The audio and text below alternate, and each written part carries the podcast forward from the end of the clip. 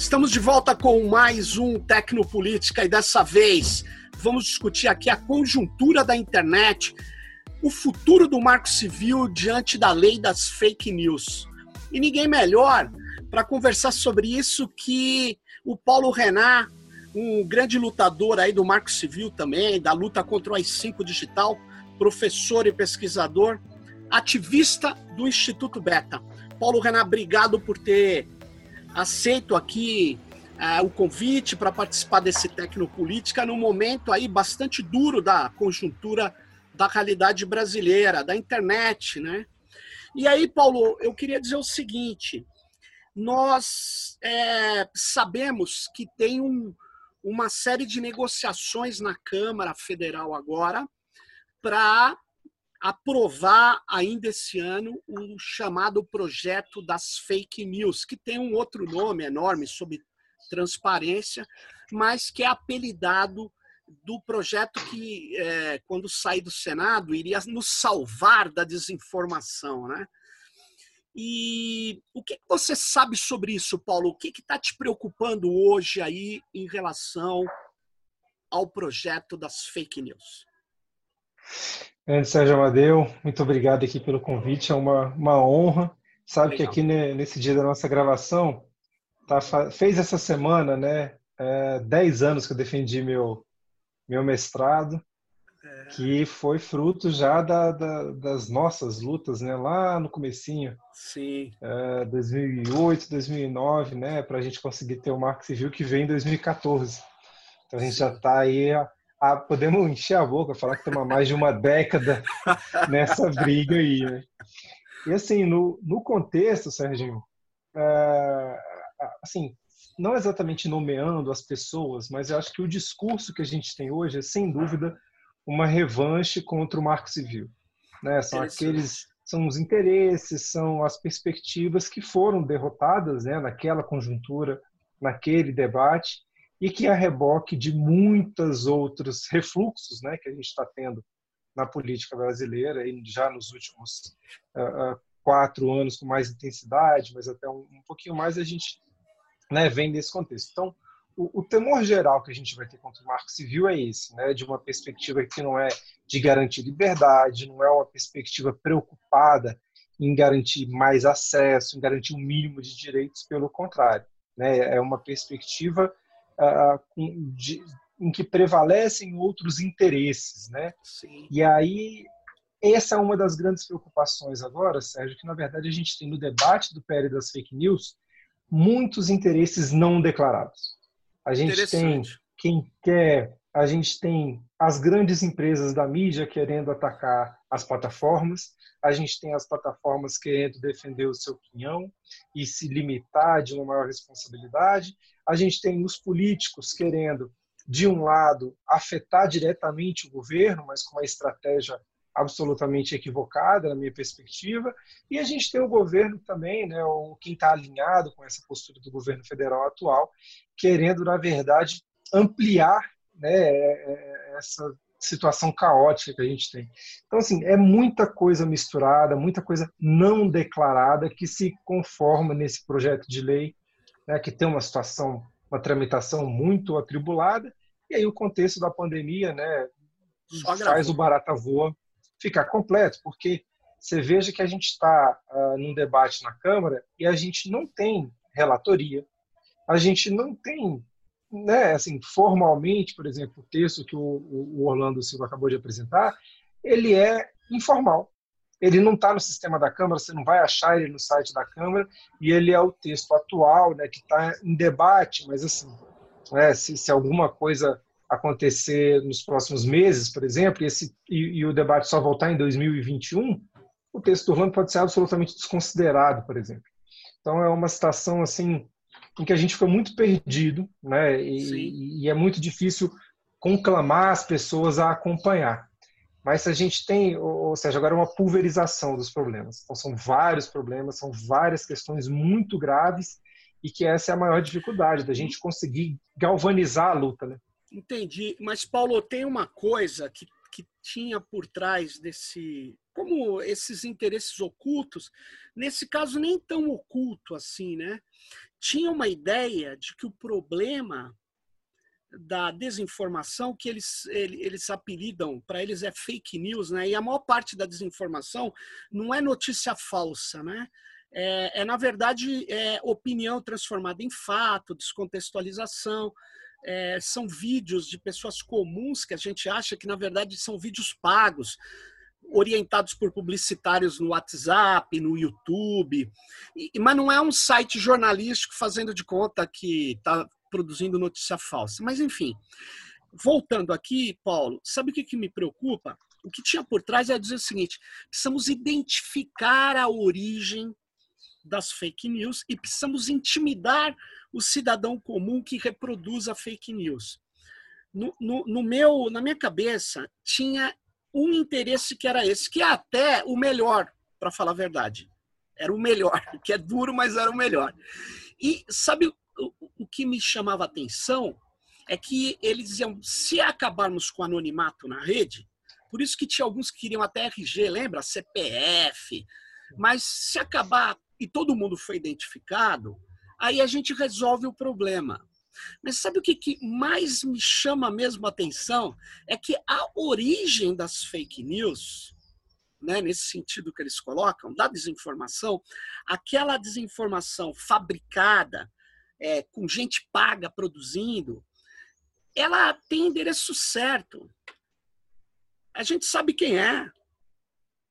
É o Bolsonaro, é, é o grupo do Bolsonaro. O Bolsonaro, Paulo, acabou de ir na ONU, acabou de ir na ONU e, e, e falou algo que tá, foi reproduzido no WhatsApp, eu detectei em vários grupos bolsonaristas, dizendo, Bolsonaro foi lá e falou a verdade, mil, mil dólares para cada brasileiro. Gente, olha isso, Paulo.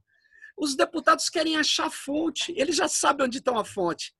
Então, na verdade, o que eu acho que é o interesse obscuro que manipulou esse outro, como você muito bem detectou, é o interesse do centrão, Paulo, de calar a voz de quem é contra o neoliberalismo, de quem é contra esses acordos, e porque a redação permitia claramente derrubar o conteúdo e criminalizar É, aqueles que poderiam ser chamados de desinformadores. E, na verdade, nem toda crítica é desinformação. A gente que está na academia sabe disso. Você pode ter uma faz avaliação, parte do processo faz parte, né? Mas em nenhum momento nós queremos um... Como é que... É, é, negar fatos, né? Ou, ou construir fatos que não existem. A gente até pode fazer isso por engano, mas não é disso que nós estamos falando, né? Nós estamos não, falando assim, de... É... É, Mas diga. Esse, esse, esse tópico que você bem identificou, né, que tem o, acho que um, um dos bons discursos que a gente viu foi, não, a gente precisa acabar com o anonimato, porque isso vai reduzir as fake news. Mas é, até se a gente for ter uma, uma perspectiva científica, ele se mostra furado, né, porque, como você disse, existem pessoas muito bem identificadas que não estão sendo suficientemente punidas, né? Acho que o cenário que justificaria, né, o O, o artigo dez da proposta que foi aprovada no Senado, né, que é o da tal rastreabilidade, né, de você, enfim, monitorar, né, para quem não está acompanhando, é uma proposta de monitorar todas as mensagens em grupo e compará-las com todas as outras mensagens de todos os outros grupos no mundo do WhatsApp por quinze dias, para ver se atinge aquele número e tal. Né, é uma... uma, uma... Por quê? Ah, porque assim a gente vai pegar as pessoas, porque a gente... Mas assim, é como se a gente estivesse vivendo um momento, Sérgio, em que o Brasil já prendeu duzentas pessoas por conta de desinformação, mas essas duzentas pessoas são peixe pequeno, e a gente precisa, por falta de saber a origem, porque essas pessoas não abrem a boca, os celulares delas são todos, né, absolutamente criptografados, com C se autodestroem, né, você não consegue ver de quem que elas receberam a mensagem, de jeito nenhum, nem com o juiz dando ordem, nem com a polícia investigando, e aí você precisa, então, instalar no aplicativo, no, no, não no, na interface do usuário, na interface de funcionamento, né, no back-end, e aí você vai conseguir chegar nessa fonte. Cara, isso é uma, uma situação absolutamente insustentável. É, né? Eu estou olhando, tô olhando aqui agora no Aos Fatos, Sim. A atualização de vinte e oito de setembro. O Bolsonaro mentiu mil setecentas e vinte e uma vezes. dezessete vírgula vinte e um é o número que fica até bacana. Assim, aliás, dezessete vírgula vinte e um. E mas... aí, assim, uhum. é por falta de saber quem é a pessoa? Não é. E aí, qual que é o problema, né, que vai bater lá no Marco Civil? É a gente achar que a gente precisa descobrir quem são as pessoas para desarticular essa base de mentiras, e aí a gente vai afetar um cara. Sendo que, assim, se a gente tivesse em outro contexto, Sérgio, eu vou ser bem, bem simplista agora. Você tem um, um, um tipo penal no, no Código Penal que fala lá em falsidade ideológica. Sim. Falsidade ideológica é você inserir num documento uma informação que você sabe que não é verdadeira. Se a gente, o meu sonho hoje seria a gente estar debatendo o abuso da aplicação do tipo penal de falsidade ideológica. Mas não, peraí, gente, vocês estão indo, mas não está prendendo ninguém. O T S E é. poderia ter invalidado a, a candidatura que se valeu disso. Né? O Supremo Tribunal poderia ter questionado, mas não. O que a gente tem hoje é uma, uma situação de não punição de quem, né, se vale desse tipo de procedimento. Eu acho que não é criando mais regras que a gente vai chegar. Né? Agora, Paulo, em falar em punição, eu só quero dar uma desviada e a gente volta nisso. Eu tenho uma coisa do Marco Civil que eu quero questionar aí.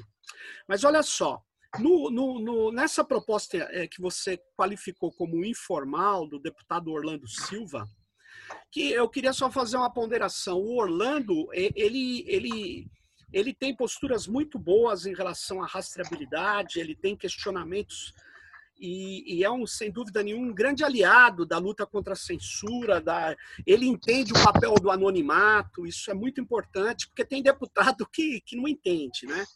Mas olha só, ele tem nessa proposta dele, que eu também não sei se é a proposta que ele vai apresentar, exatamente por essa informalidade, tem pena de prisão, tem pena de prisão para quem reproduzir é, notícia falsa.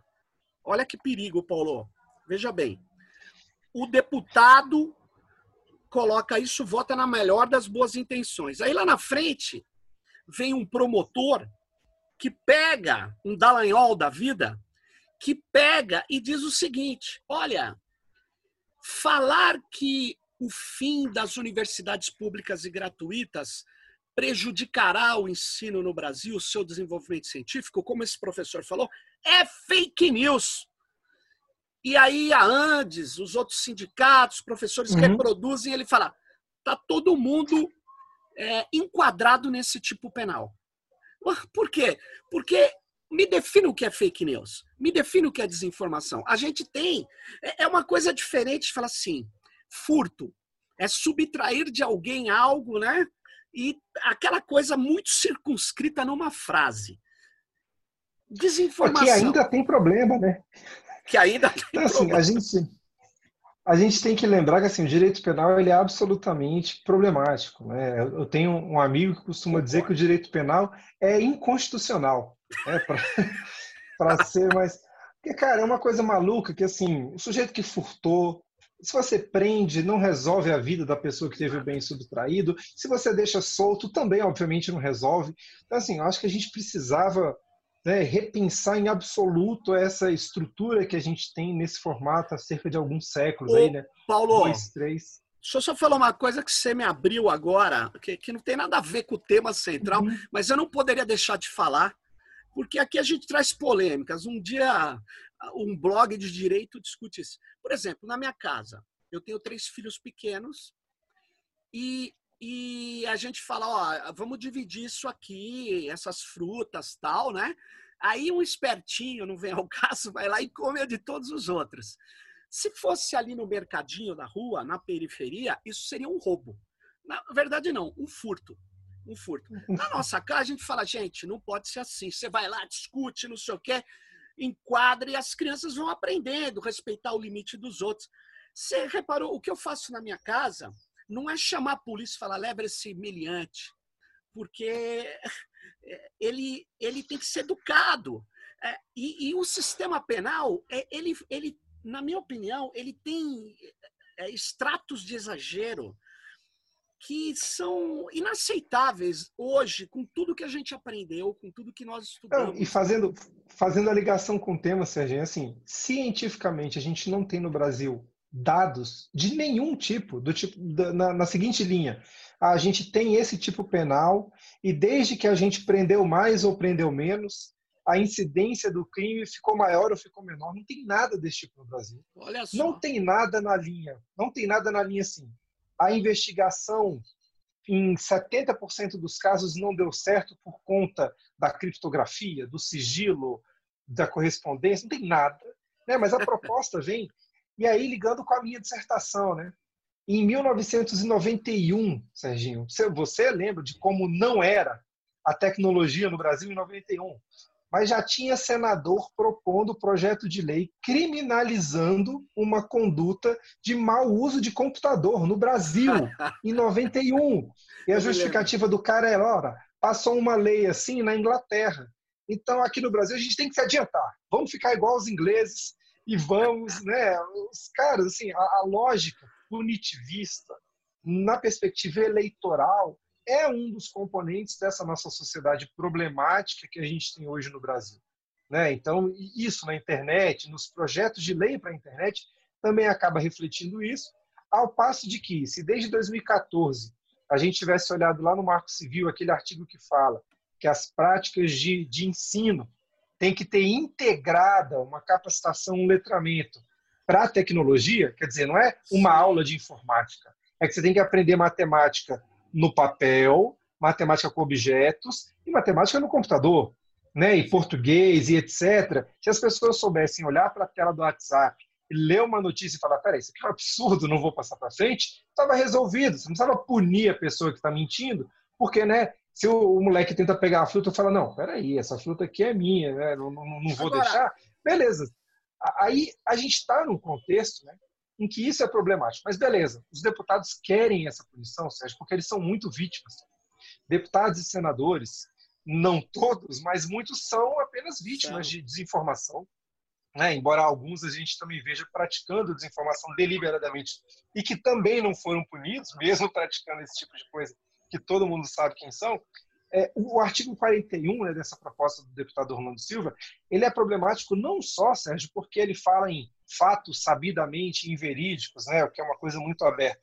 Ele fala em, em fatos capazes de colocar em risco a segurança das pessoas. Quer dizer, não é uma punição por algo que colocou em risco. E veja que colocar em risco não é nem criar um dano, é submeter ao dano. Mas não é nenhum tipo penal porque uma coisa foi sujeita ao dano. É porque poderia submeter a segurança ao dano. Quer dizer que é, é o tipo, ele é contra algo que é capaz de colocar, não é contra algo que coloca. Paulo, é, a gente vai num terreno assim. Paulo, mas agora que você falou isso, deixa eu só te dar um toque numa coisa aqui, ó. Nessa proposta que eu não sei se é que vai vigorar, eu vou até dar um toque pro Orlando, é... eu não sei se é exatamente o que ele escreveu. No artigo trinta e nove, se for a mesma que a gente fala, ele fala o seguinte, viu, Paulo? Olha só, lê comigo aí, ó. É muito curto. Vender, adquirir, empregar ou disponibilizar ao público as seguintes ferramentas tecnológicas e serviços, nos termos dessa lei. Os meios expedientes que permitam o disparo de mensagens em massa sem a prévia anuência dos destinatários ou a partir do uso irregular de seus dados pessoais que subvertam sua natureza de comunicação interpessoal. Eu poderia dizer, eu sei que não vai rolar, isso aí está proibido, eu sei que a intenção não é essa, mas uma vez escrita, se tiver força econômica para interpretar, será interpretado. Isso aí proíbe o WhatsApp, viu? Só queria te dizer isso. Porque não está dizendo assim, ou então é pior, beneficia de tal forma que o WhatsApp vira a grande plataforma que vai definir se isso é ou não é. Quer dizer, é uma coisa insana o que está sendo feito. E essa ideia de subverta a comunicação é, de caráter interpessoal. Quer dizer, eu queria te perguntar, Paulo, você acredita também que o WhatsApp é só um a um? O WhatsApp tem grupo. O Telegram só para só para te passar, o Telegram tem grupos que não tem um limite de duzentas e cinquenta pessoas e é um mensageiro instantâneo. E aí, o Telegram não, é, pode ter doze mil caras falando numa lista. Eu acho, Paulo, que essa lei tem é, pessoas que querem fazer valer uma teoria que não se sustenta. Essas comunicações são híbridas, elas sempre elas servem um a um ou servem a múltiplas é, destinações. A internet já nos mostrou que é isso, né? Esse que é o problema. Tem um, um discurso, tem um, um discurso muito maluco também, assim, eu acho absolutamente insustentável, de dizer que a comunicação no WhatsApp ela é pessoal quando ela é um a um, mas se ela for em grupo ela tem que ser pública. Ué, peraí, a minha comunicação com a minha família tem que ser pública, né? O ou, conjunto da minha família. Ou a minha comunicação com a minha O N G, com o meu movimento, com o meu coletivo tem que não ser é, feita... Com, não, o grupo de trabalhadores está se organizando para fazer uma mobilização legítima, porque o empregador está exigindo que as pessoas trabalhem sem máscara ou trabalhem... Aí é público isso? E, e aí tem as coisas anedóticas também, mas que são reais, né? Eu tenho, Sérgio, no WhatsApp, um é. grupo que sou só eu. Chama Grupo do Eu Sozinho. Eu criei um grupo, coloquei minha esposa, aí tirei minha esposa. Pra que isso? Ah, não, porque o Sérgio me manda um vídeo no WhatsApp e agora eu não posso ver. Aí o Diego me manda um Entendo. vídeo que eu não posso ver, o Tarcísio manda um vídeo que eu não posso ver. O que, que eu faço? Eu encaminho para esse grupo. E aí lá depois eu vejo, na hora que eu tiver um tempo livre, eu dou uma olhada no vídeo, dou uma olhada no texto, né? É uma área de trabalho ali, mas é um grupo. Aí toda mensagem que eu mandar para mim mesmo vai ficar sendo escrutinada o tempo inteiro. Quer dizer, claro. Então assim, tem, tem, tem uma, uma lógica de você é, é, também tentar fazer muita coisa de uma vez só, né? A gente poderia, por exemplo, se esse debate estivesse sendo empreendido de forma séria, É. Ah, não, então vamos estabelecer um protocolo de investigação para a polícia, vamos ver o que a polícia vai fazer. Depois de seis meses, se a polícia não der conta, vamos, vamos liberar por seis meses esse procedimento contra esse tipo aqui. Mas, Sérgio, a gente está falando de policiais hoje que os caras não têm salário suficiente para o sujeito morar num lugar seguro. O cara chega em casa, tem que chegar sem a farda, né? Porque senão vão, vão matar ele sabendo que ele é policial. O cara trabalha com arma, que se ele balança, ela dispara. Então, assim, é da Taurus. É, a gente está a gente está com umas circunstâncias assim da, da nossa segurança pública absolutamente baseada em, em, em procedimentos ilegais, né? Que a tortura ainda é generalizada, Sim. que a agressão do policial, né? A gente teve um caso agora de condenação de, de, de não, um caso noticiado no U O L de os policiais que obrigaram um adolescente a fazer sexo oral porque o menino estava portando maconha. Então é assim. Essa é a situação do Brasil. A gente, ao mesmo tempo, tem essa perspectiva completamente torta de querer colocar mais tipos penais e mais procedimentos, porque isso é o que vai coibir. Não vai, não tem provas de que vai Aliás, coibir. E, tecnologicamente, juntar dados é pedir para esses dados vazarem, né? É sem impossível dúvida. Impedir o vazamento.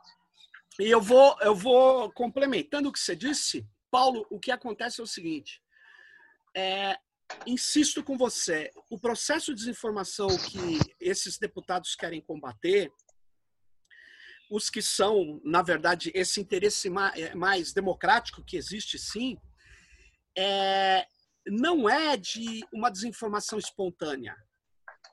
É, existem fábricas de desinformação e elas estão identificadas quase, não todas.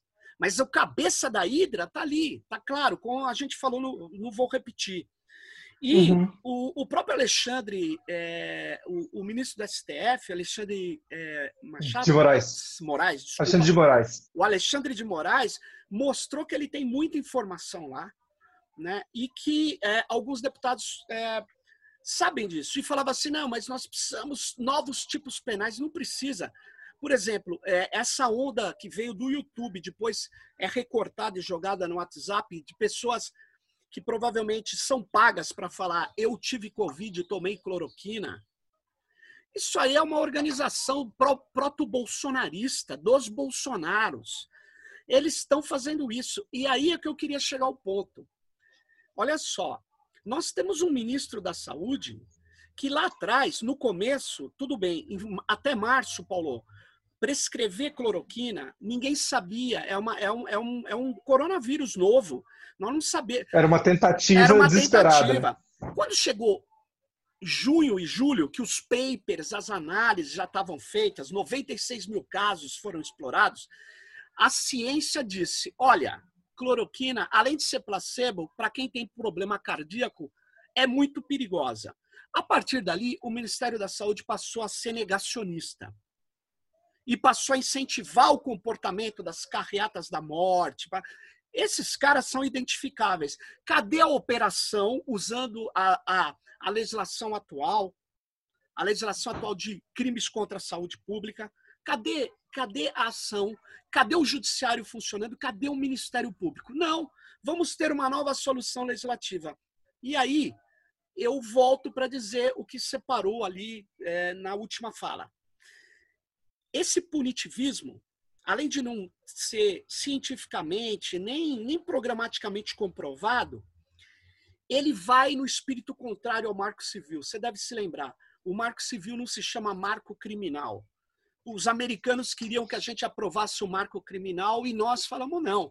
Nós precisamos de um marco, na verdade, de uma lei de direitos e deveres na internet. E aí eu te pergunto, Paulo, o Marco Civil não está mais atual do que nunca? É, mas infelizmente ele foi abandonado, né, institucionalmente, digamos assim. A gente ficou, é, como ficou com a brocha na mão, tiraram a nossa escada. Né? E é, eu quero fazer uma, uma analogia aqui, Sérgio, ó, notícia uh, de junho agora, é que os casos de feminicídio cresceram vinte por cento em doze estados durante a pandemia. Vamos fazer o quê? Vamos passar uma lei contra o feminicídio durante a Covid? Pô, mas não, é, não, não é isso. Tem mas... um limite, né? O, o direito tem um limite. Não, não é escrevendo uma regra, proibindo um comportamento, que você coíbe esse comportamento. Isso é, no máximo, um pontapé inicial. E é só assim, é importante que o feminicídio tenha sido tipificado para levantar o problema, entender que a gente tem a questão. É, mas tem que ir além. Não dá para parar aí. Então, assim... Né? E tanto do ponto de vista penal, como principalmente no, no campo das políticas públicas. A gente tem severas encomendas ali no Marco Civil, que já é um resultado do decálogo do C G I, que é uma tradução da Constituição Federal. E a gente uh, faltou implementar, né? Faltou a gente construir Sim. políticas públicas, colocar isso na rua. A gente tem zero rating ainda, Sérgio. Olha zero só, rating você viola, trabalha... viola a neutralidade Não. da rede. É óbvio. Porque a neutralidade de rede que está na lei, ela nem é só tecnológica, ela é também comercial. O Sim. texto do Marco Civil da Internet diz que a neutralidade de rede, como é a ideia lá do Timur, ela tem um viés, sim, concorrencial de proteção do consumidor. Modelo então, de assim, negócio. Se eu, se eu vou, ah, eu vou usar o WhatsApp, eu vou usar o Telegram agora, ou o Gtalk, ou o Skype, ou o Signal. Ah, o WhatsApp é de graça. Eu que sou consumidor, que tenho o bolso limitado, vou no que é de graça, é óbvio. Ah, não, mas para ler essa notícia aqui, tem a manchete. Se você for ler a notícia de verdade, você tem que pagar. Ah, então não vou ler, vou ficar só por aqui. Então, assim, esse tipo de coisa sendo aceita, não tendo sido coibida frontalmente, porque a gente tem que lembrar também que as teles foram grandes patrocinadoras de campanha de todo mundo. Né? Eles guardaram os ovos deles nas cestas de todo mundo. Então, nem o governo da Dilma quis peitar de frente a história do Zero Rating. Né? Então ficou Opa. ali em banho-maria. Nessa que ficou em banho-maria, né? Ela tomou a rasteira dela e a gente ficou a, a ver navio aqui. Então, assim, a neutralidade de rede tem um componente. No campo da imprensa, Sérgio, a gente tem outra questão que é muito séria, você também sabe disso muito bem. É um, uma, uma deseducação do público para ler notícia de forma crítica e para ser informado de forma mais responsável, né? E aí você chega no paywall. O que é o paywall? O paywall é assim, você para ler mentira, você lê mentira de graça. Se você quiser ler verdade, você tem que pagar. Aí a mentira que eu leio é agradável para o meu ponto de vista, dane-se os fatos, eu vou ficar lendo a mentira. E a gente assim, ah não, vamos acabar com o paywall agora, que agora... Não, agora, meu amigo, você já passou cinco anos aí cobrando para as pessoas lerem o que você queria que elas lessem.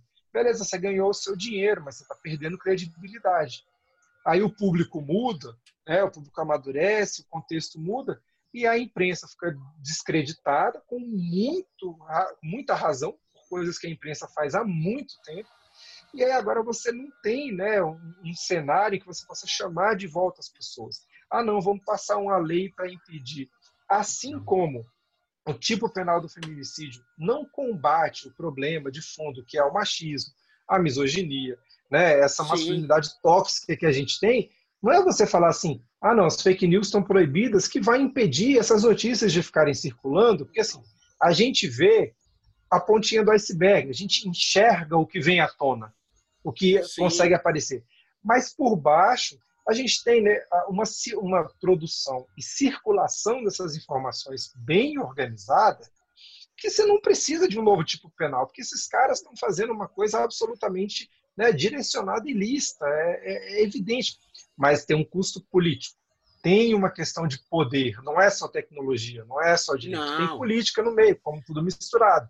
E aí tem um custo, né? Quem que vai comprar essa briga no meio de uma campanha? Quem vai comprar? Então, assim, a gente está num contexto muito complexo. E... né? Eu acredito muito naquela frase, para todo problema complexo tem uma solução simples e errada. Né? É verdade.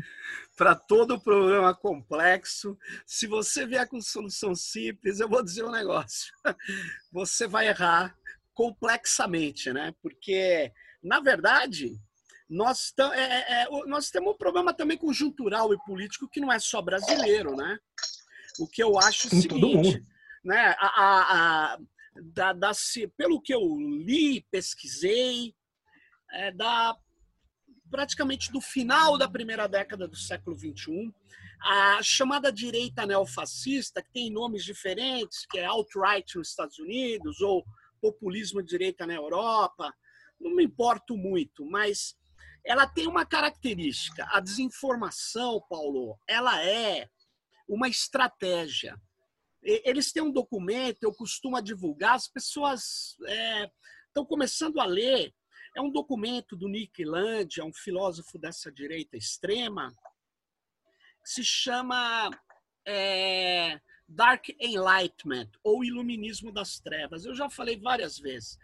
Nesse documento, tá, um dos grandes citados é o Peter Thiel, que é o, foi o criador do PayPal, é um cara da extrema-direita, do movimento Singularidade. E é um cara que, junto com outros empresários, financiam esses grupos pelo mundo afora. E eles, eles, eles, eles, não é que eles têm a crítica à modernidade que nós temos, uma crítica aos limites da razão. Eles são pré-racionais, eles querem voltar ao mundo de valores e crenças, onde a violência seja a solução, não mais o debate racional baseado em fatos. Eu, eu falo isso, as pessoas falam, não... a desinformação é da esquerda ou da direita. Eu peço que, dos nossos ouvintes que me mostre é, um site organizado pela esquerda aqui no Brasil, que nós estamos discutindo, que seja semelhante a esses sites de desinformação que a gente tem. É porque é, é, a esquerda, não estou dizendo que a esquerda, é, por ser de esquerda, ela está acima das disputas. Não é isso, é que eu estou dizendo... que, Paulo, se você fizer uma crítica agora, ou eu fizer, que é misógina, ou etcétera, homofóbica, vá, podemos ter uma... É, nós vamos levar pau da esquerda, cara. Porque o fundamento da esquerda é a justiça, o fundamento da direita é a liberdade de exploração. É óbvio que são conteúdos. Então, os caras falam, por que vocês não criam um site, fazem tal coisa ou tal coisa? Eu falo, porque não dá. Porque aí eu tenho um limite do, da minha... Da, da, eu não tenho essa divisão forma e conteúdo que a direita pode ter. Não é isso, né? Não é uma arma que a esquerda também possa usar, né? Não, não faz muito sentido. Estou dizendo que não use. E quem usar, leva pau. Esse que é o problema. Pode ver, eu já vi vários.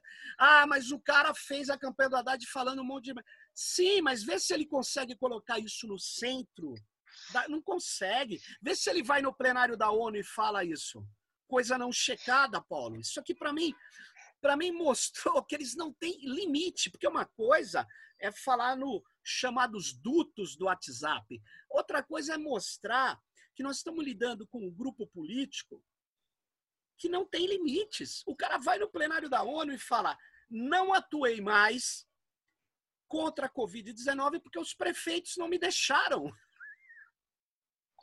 Ah, vamos lembrar, né? O cara que falou que a culpa das que... daquelas outras queimadas na Amazônia da O N G era de um era de um ator de Hollywood, ah, né? Assim, que financiava. Era era é assim, o o cara, nossa, Leonardo DiCaprio. Leonardo DiCaprio.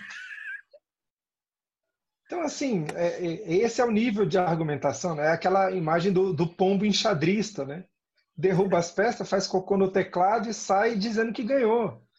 Então, assim, é difícil você contra-argumentar, mas como você colocou, essa mobilização da direita em reação, assim, fazendo o, o meia-culpa, né, do lado da esquerda, é, houve uma falha muito grande, Sérgio, em interiorizar e solidificar a defesa dos direitos humanos. Assim, ah, sem dúvida. Nos, assim, vou pegar de oitenta e oito, né, para cá, quando a gente teve a nossa Constituição, mas enfim, nos últimos vinte anos, pelo menos, né, antes de, dessa crise de dois mil e treze, né, com as, com as mobilizações.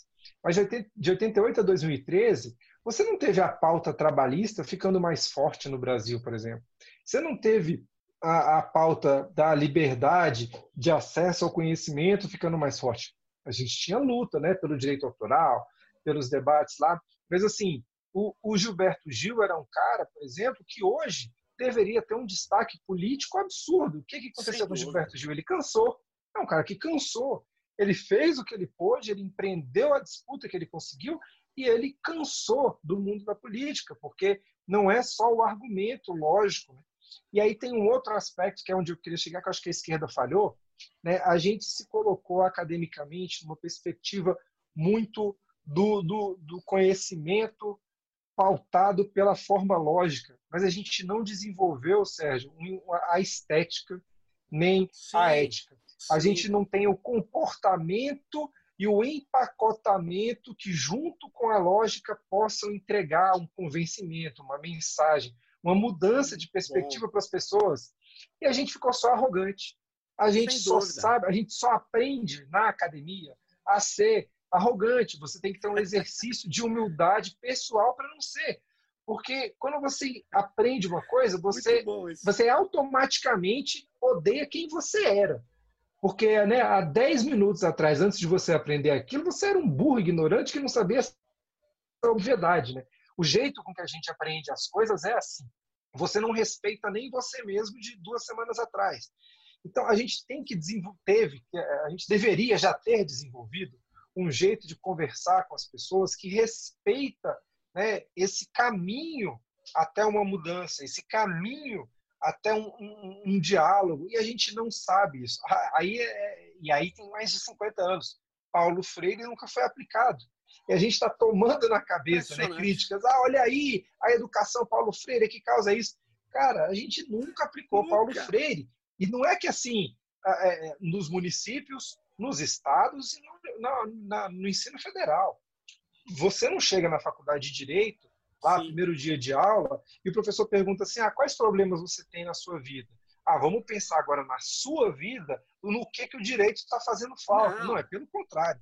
É uma cuspição de latim e de código, que você, o professor está criticando a crítica do sujeito ao instituto, você não sabe nem o que é o instituto jurídico que ele está explicando. E burro é você que ainda não entendeu. Então, a gente vai se encastelando em vez da gente se abrindo.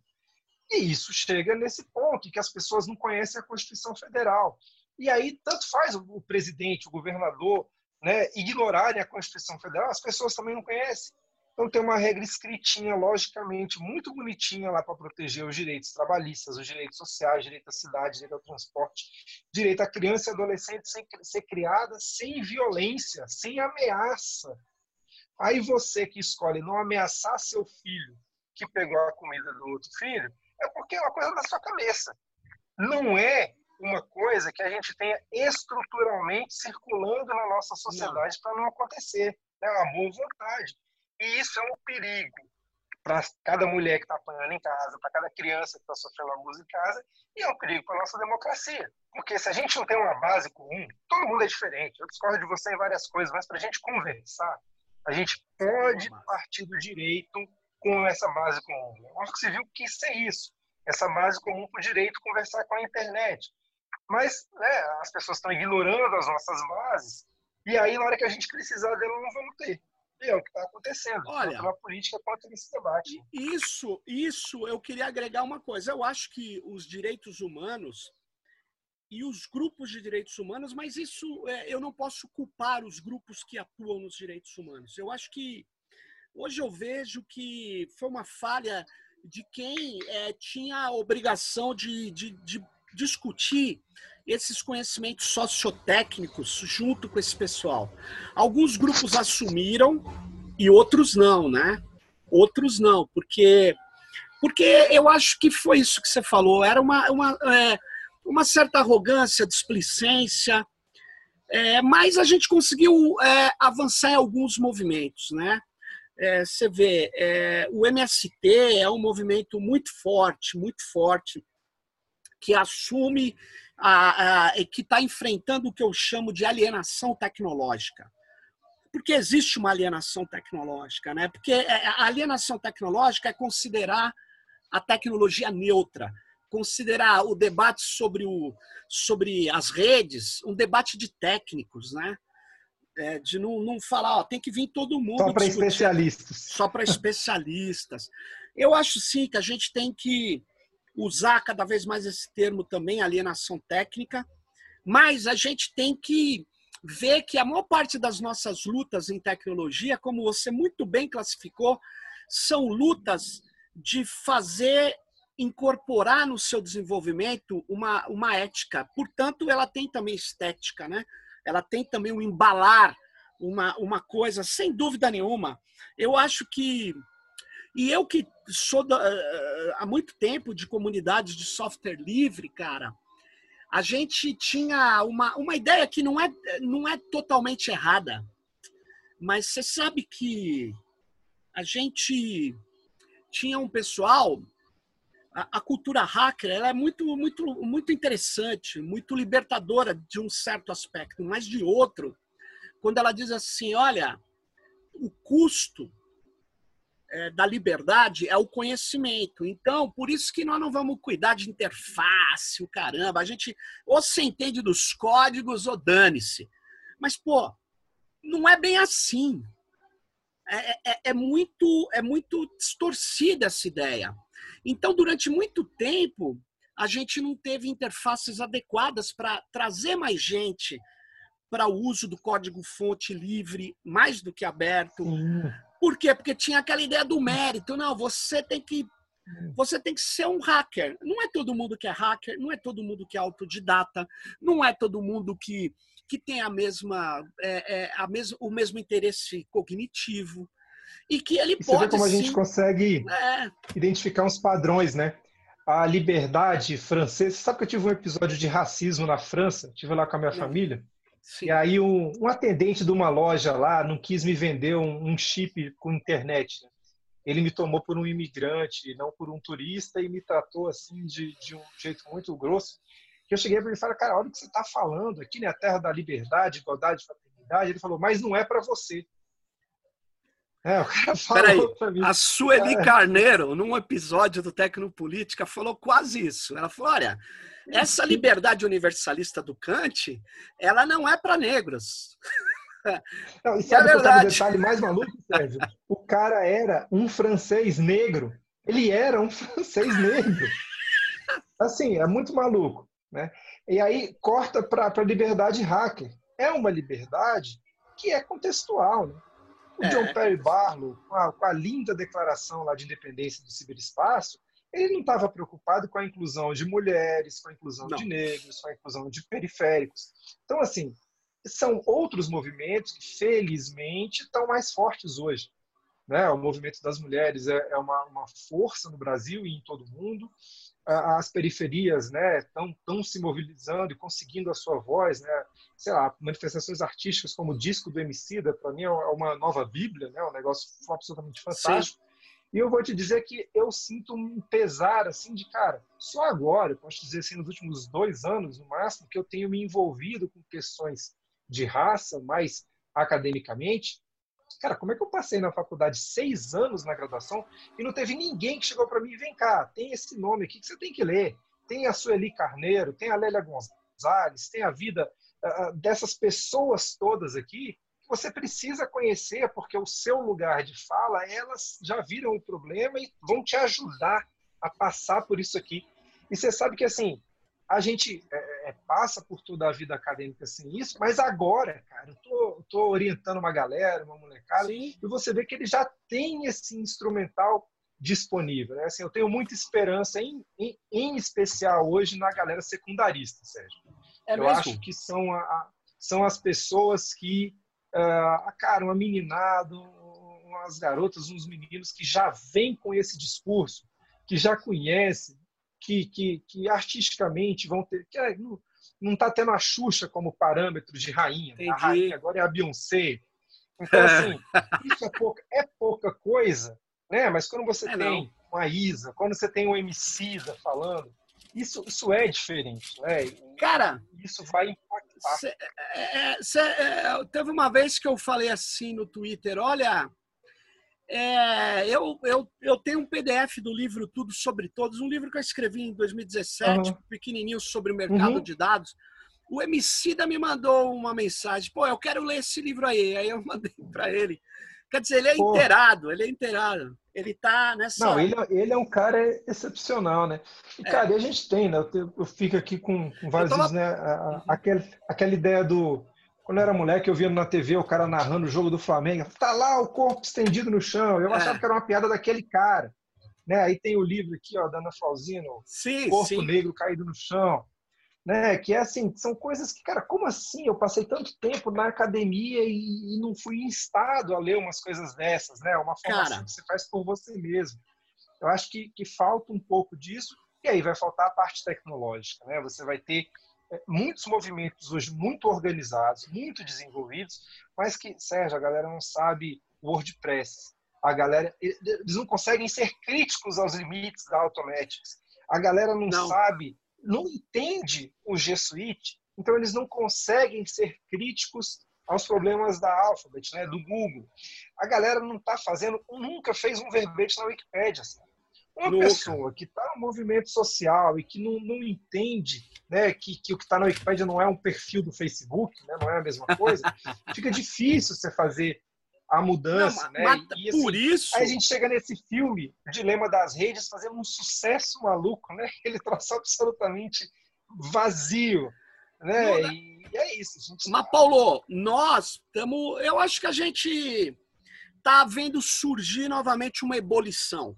Eu só queria colocar um ponto para você pensar aí nessa questão dos hackers. Os hackers, eles têm, eles têm um, um papel fundamental porque eles acham que a tecnologia tem que ser apropriada por todos. Talvez a gente precise colocar um, todos que queiram. E cabe àqueles é, é, a, a gente manter a base do compartilhamento do conhecimento. Isso eu acho que está tá voltando... Eu acho que os movimentos sociais estão, tão, alguns muito importantes, Paulo, estão acordando. O M S T já acordou para isso, mas está acordando vários outros. Então, eu acho que esse combate à alienação técnica, é, a gente vai avançar com ele e acho que não pode ter contra, é, é, coisas contraproducentes como essa lei do fake news. É, acaba no, nos prejudicando muito, porque eu acho que é, a base do... Você vai marketing... ficar monitorando mensagens de grupos, você vai ficar monitorando essa galera, você vai criando sim, expurgos, sim. né? Para eu... combater o mal, você não pode levar junto a galera que está sendo... Não pode. Bem. Então, eu penso que nós temos um, um, uma, uma emergência de, de coisas novas. Você estava falando do, do movimento que... negro, do avanço que ele teve, ou na universidade você conseguir falar, pô, como é que eu passei e nunca me liguei, não estudei esses autores. Agora, eu acho que nós estamos vendo surgir, inclusive, uma um forte crítica negra na tecnologia. A discussão da inteligência artificial a partir do, da, da disputa do viés, né? Eu acho que tem, e, e não são... só brancos falando disso, são negros fazendo essa pesquisa. Eu acho isso é uma outra, é uma outra realidade, mas que está se, tá se somando. Eu, eu é, tem, apesar, tem um apesar... livro aí, Sérgio, que eu te indicar, chama Black Software, do Charlton McLean. Depois eu te passo o link aí para você. Opa, é, eu quero. Eu tava, quando eu virei aqui, Paulo, quando você estava falando, eu estava procurando achar. Está procurando um livro aí? O livro sobre o racismo algoritmo. Sim, é legal. O, o Tarcísio é um cara que está. Não, tá, o Tarcísio né, é, ele está falando. Sim, o Tarcísio a gente, é. Mas... A gente está se, a gente está confabulando aí, viu, o Tarcísio. Mas tem alguns livros, cara. Tem o Algoritmos da Opressão. Ah, tem sim, um, um inglês sim. ainda, né? O, o Race After Technology. E era isso que e... eu estava atrás. Race After Technology. Eu, quem me deu foi o Tarcísio. Tarcísio é, me da, deu de da presente. Rua Benjamin. É, da ele, Rua ele, Benjamin. Ele... Então, assim, a gente tem, tem, tem isso em ebulição agora mesmo, tá, tá se estruturando. E, e é isso, né? A gente precisa ter essa, essa, assim, isso tem que ser, superar a alienação mesmo, né? O, o empoderamento nesse sentido precisa que a porta esteja aberta, como você falou, né? A porta é tem que ficar aberta, mas para algumas pessoas a gente tem que fazer um convite ativo, certo? Não é acho isso. que a gente consegue, a gente não consegue trazer todo mundo a reboque, mas qualquer pessoa que a gente vir com esse potencial, né? A gente tem que fazer isso ativamente, uh, e você sabe que eu, eu faço parte... O Instituto Beta é vinculado, né, à coalizão de direitos na rede, que é uma instituição ainda hoje, né, absolutamente branca, né, a gente tem pouquíssimas pessoas negras lá, mas que está tá mudando isso. Né, a gente está até preparando alguma coisa aí já para o vinte de novembro, a gente vai tentar fazer esse link, tentar né, fortalecer essa perspectiva.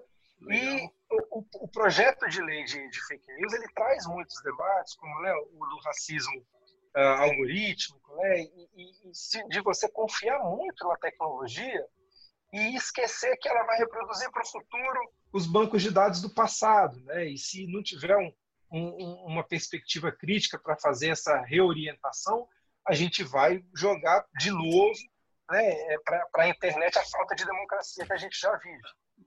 Paulo, aproveito essa frase, reproduzir os bancos de dados do passado para falar, agregar uma coisa, e modelos probabilísticos de um futuro que nunca ocorreria, mas que vai ocorrer pelo fator é, performativo que essas decisões probabilísticas têm. Então, isso é mais grave do que a distorção do passado. É o racismo projetado ao futuro. Concordo plenamente. E, Não, e com caráter isso. de neutralidade, né? E com Além caráter dessa. de pseudoneutralidade, é que é uma, uma outra arma difícil, né? Mas se a gente empodera mais pessoas, de fato, a gente vai conseguir. Pô, e aí legal. o software livre fica essencial, né? Para você Sem poder dúvida. estudar, entender, replicar, reproduzir. Isso eu acho que as quatro liberdades ainda vão ser redescobertas. A gente vai ter um, vamos Pô, ter um governo que vai batalhar por isso, que vai botar Não, isso e, de novo na esplanada. E né? nós vamos, Paulo, reorganizar o movimento que durante mais de dez anos, lá em Porto Alegre, fez o FISL. Nós vamos reorganizar isso ainda. E vamos reorganizar em torno da inteligência artificial livre. Mas valeu. Paulo, muito obrigado aí pela sua participação nesse Tecnopolítica e ajudando aí todos nós com essa reflexão. Valeu aí, até a próxima. Valeu. E vamos Agradeço nessa, muito. pessoal. Até o próximo